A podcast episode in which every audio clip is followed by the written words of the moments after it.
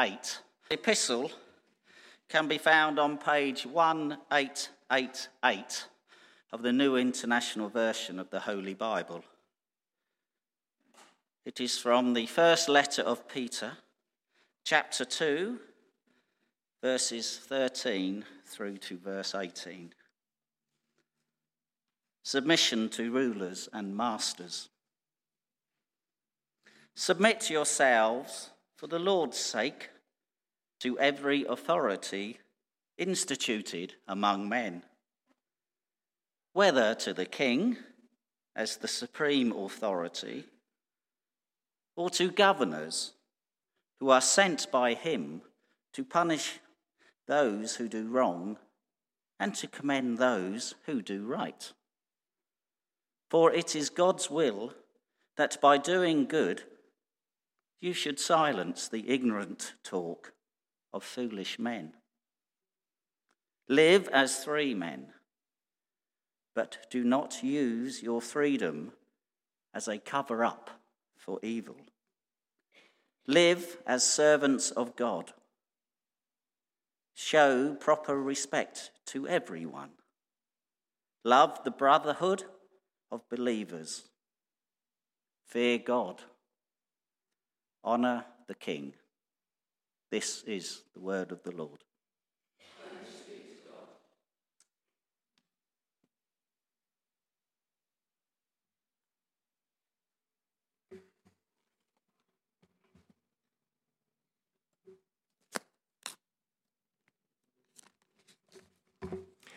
Well, it's good to be back with you again. I think I've got a couple of weeks off after this before I come back again.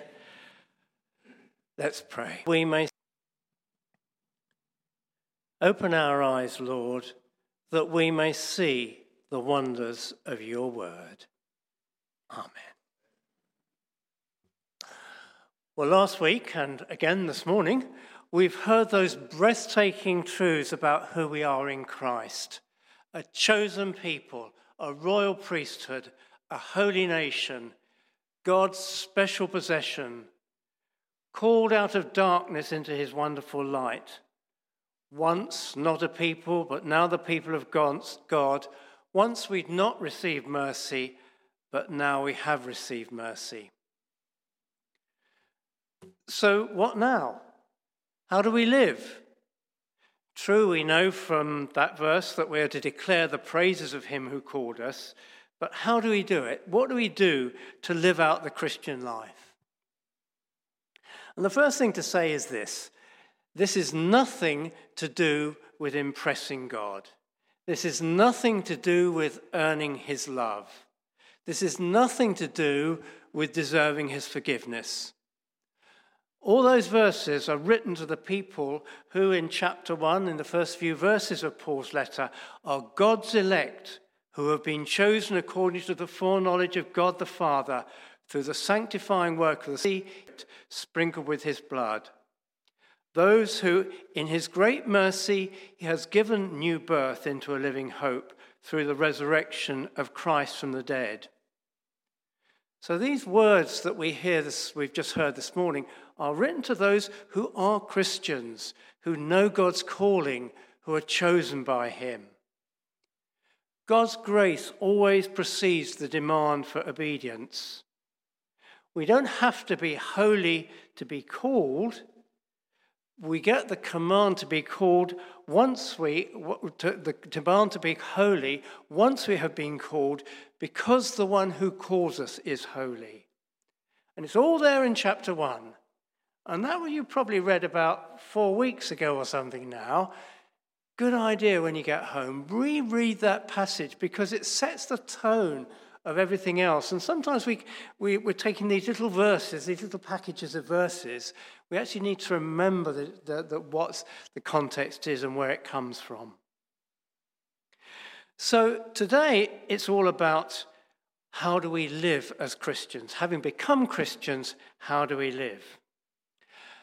And Peter introduces a social code, a code that probably should, introduce, should include the last two verses of last Sunday's reading. Good life, when we were urged to abstain from sinful desires and to live such good lives among the pagans that they may see our good deeds and glorify God on the day he visits us.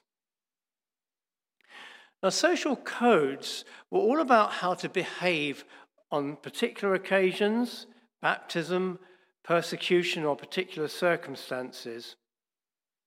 And they were a regular me- method of instruction in the early church. And we see other examples of them in Ephesians 5 and Colossians 3, for example. And in this social code, we're going to see later on in the letter about the behavior of slaves towards masters, of women towards men, and men towards women in marriage, and leaders towards their churches, the elders towards the flock. But today, we're looking about Christians and the civil authorities, the emperor, the kings. It's all about Christians living in a pagan society. So, depending on your view about the society we live in, it could be very pertinent for us today. And the passage opens Submit yourselves for the Lord's sake to every human authority. Maybe that's better translated as every institution ordained for men, which is quite subtle in a sense, but human authority suggests the framework of authority is set up by men. But it's actually God who creates the sphere of human affairs, just as he creates and ordains all things. And the key word in this social code that's going to go all the way through is submit. What does that mean? What does that bring to mind when we hear the word submission? we can so easily heard actually the word subjugation, which is very different. Subjugation is something you're forced into, you're made to be submissive. But submission means choosing, choosing to yield control to another.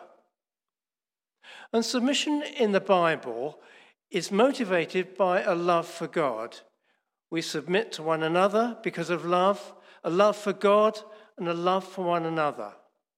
And of course, that love of God is the greatest commandment given to us by God.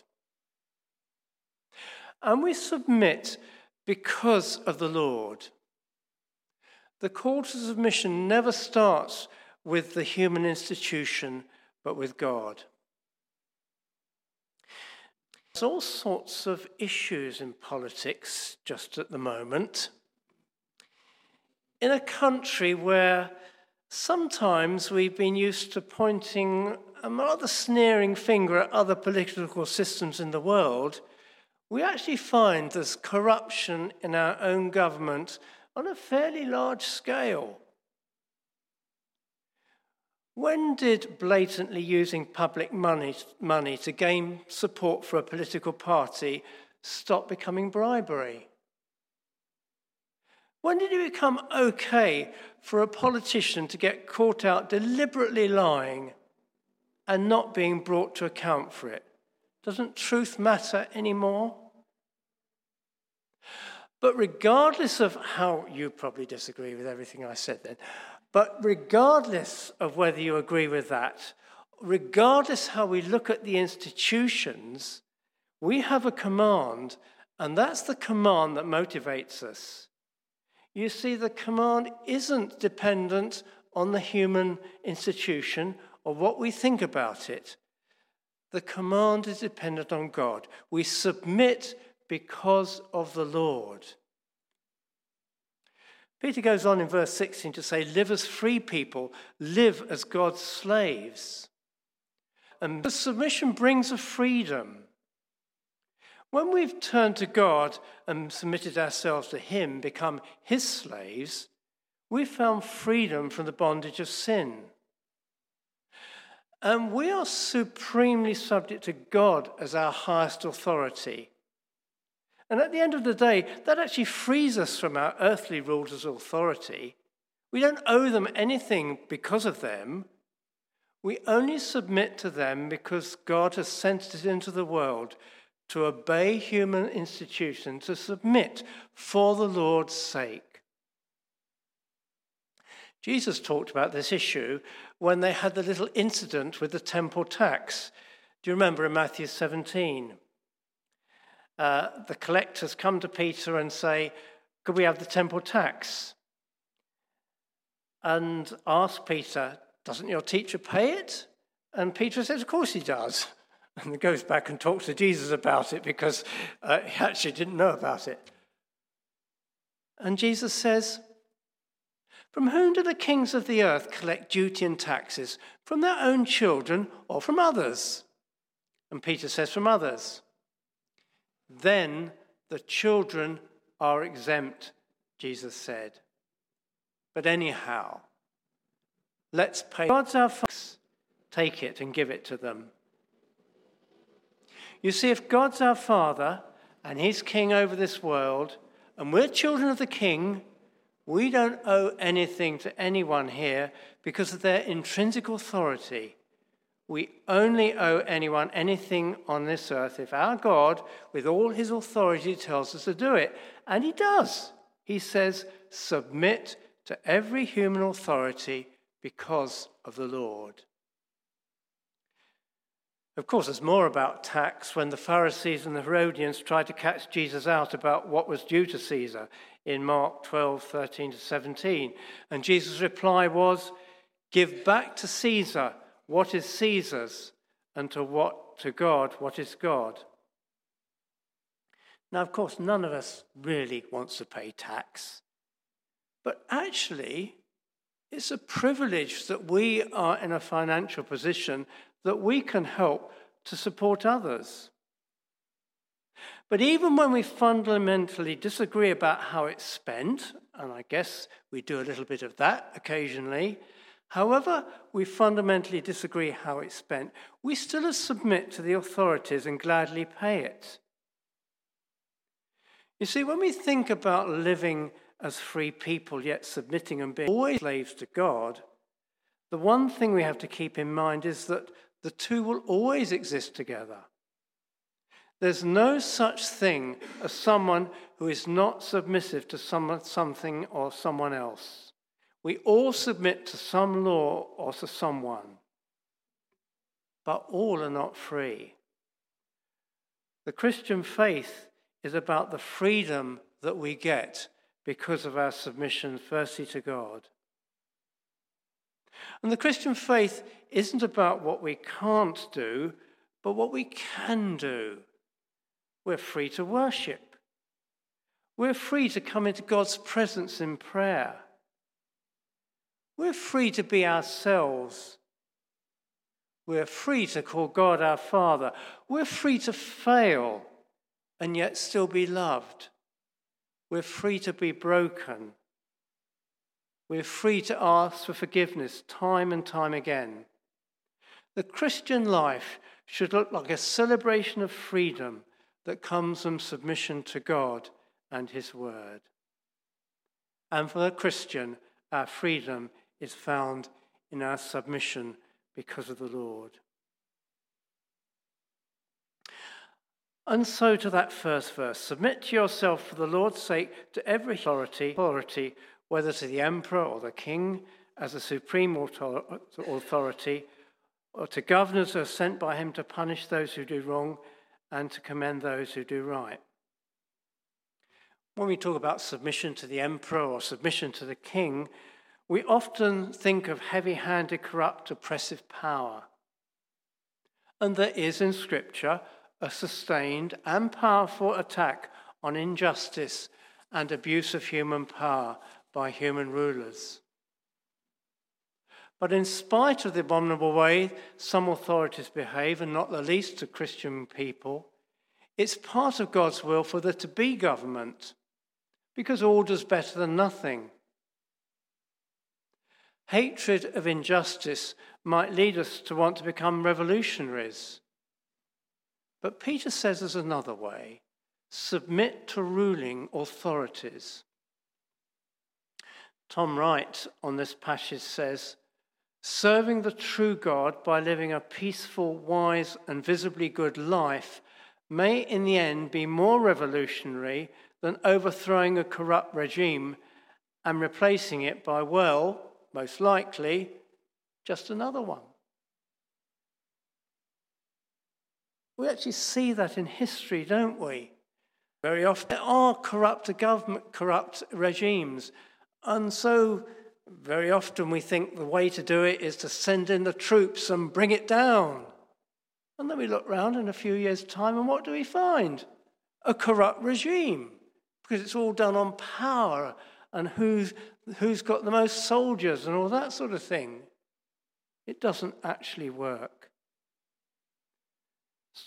Strong governments might be oppressive, but some might argue that a benign dictator is better for a people than a paralyzed government that can't make decisions. None of this, of course, takes away from us the responsibility to be involved in politics because we have that privilege in our situation. None of it takes away the responsibility for calling out corruption and wrongdoing by government. And there is a line which we will not cross when human authority conflicts with God's. And no government likes that. We know that governments that support freedom in other parts of the world call people who disagree with them dissidents in their own country. It's very two faced. And we see that own Kett's rebellion to the Peterloo massacre. We see that in our own history in the past and not so far back in the past, too. And as we read on in this letter, we're going to find that Peter's under no illusion that uh, if Christians live well, the authorities will somehow instantly respect them. Far from it. Throughout history and across the world today, Christians are called to suffer, following the example of Christ himself. Jesus, who could have called down a legion of angels, submitted to arrest by the temple guards. He submitted to an admittedly illegal kangaroo court and finally submitted to the death sentence by Pilate. He didn't have to do that. He could have snapped his fingers.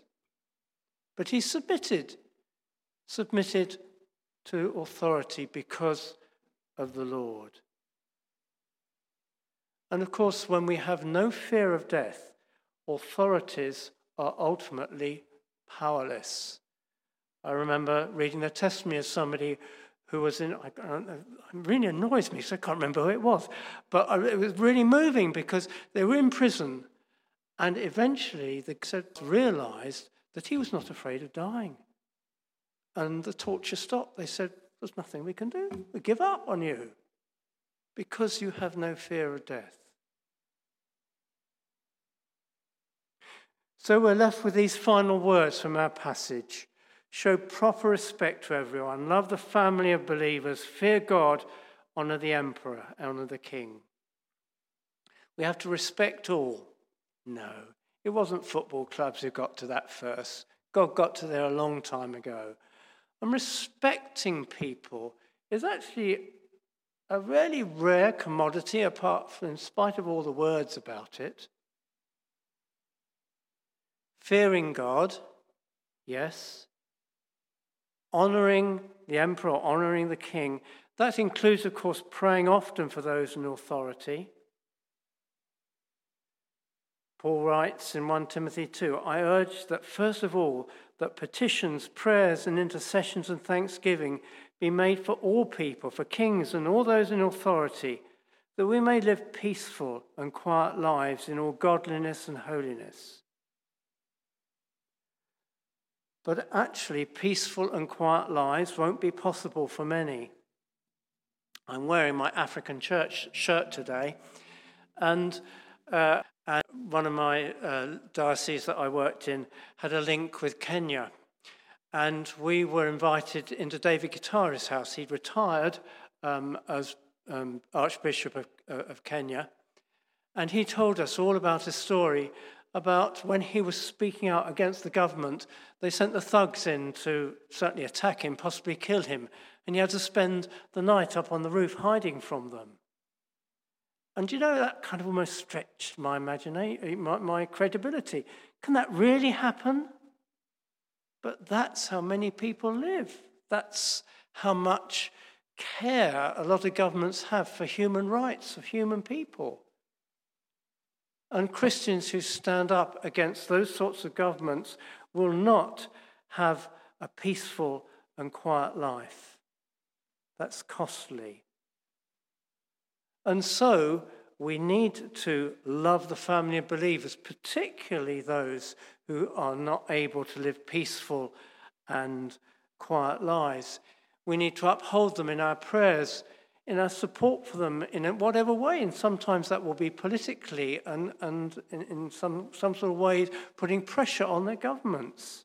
Sometimes it will be actually just practically giving them means to live because often that's how governments people economically. All that is costly. Many people assume they're owed a comfortable and trouble free life, but that's not on offer for Christians if we follow Christ's own, own example. But that's something to explore next week. Let's pray.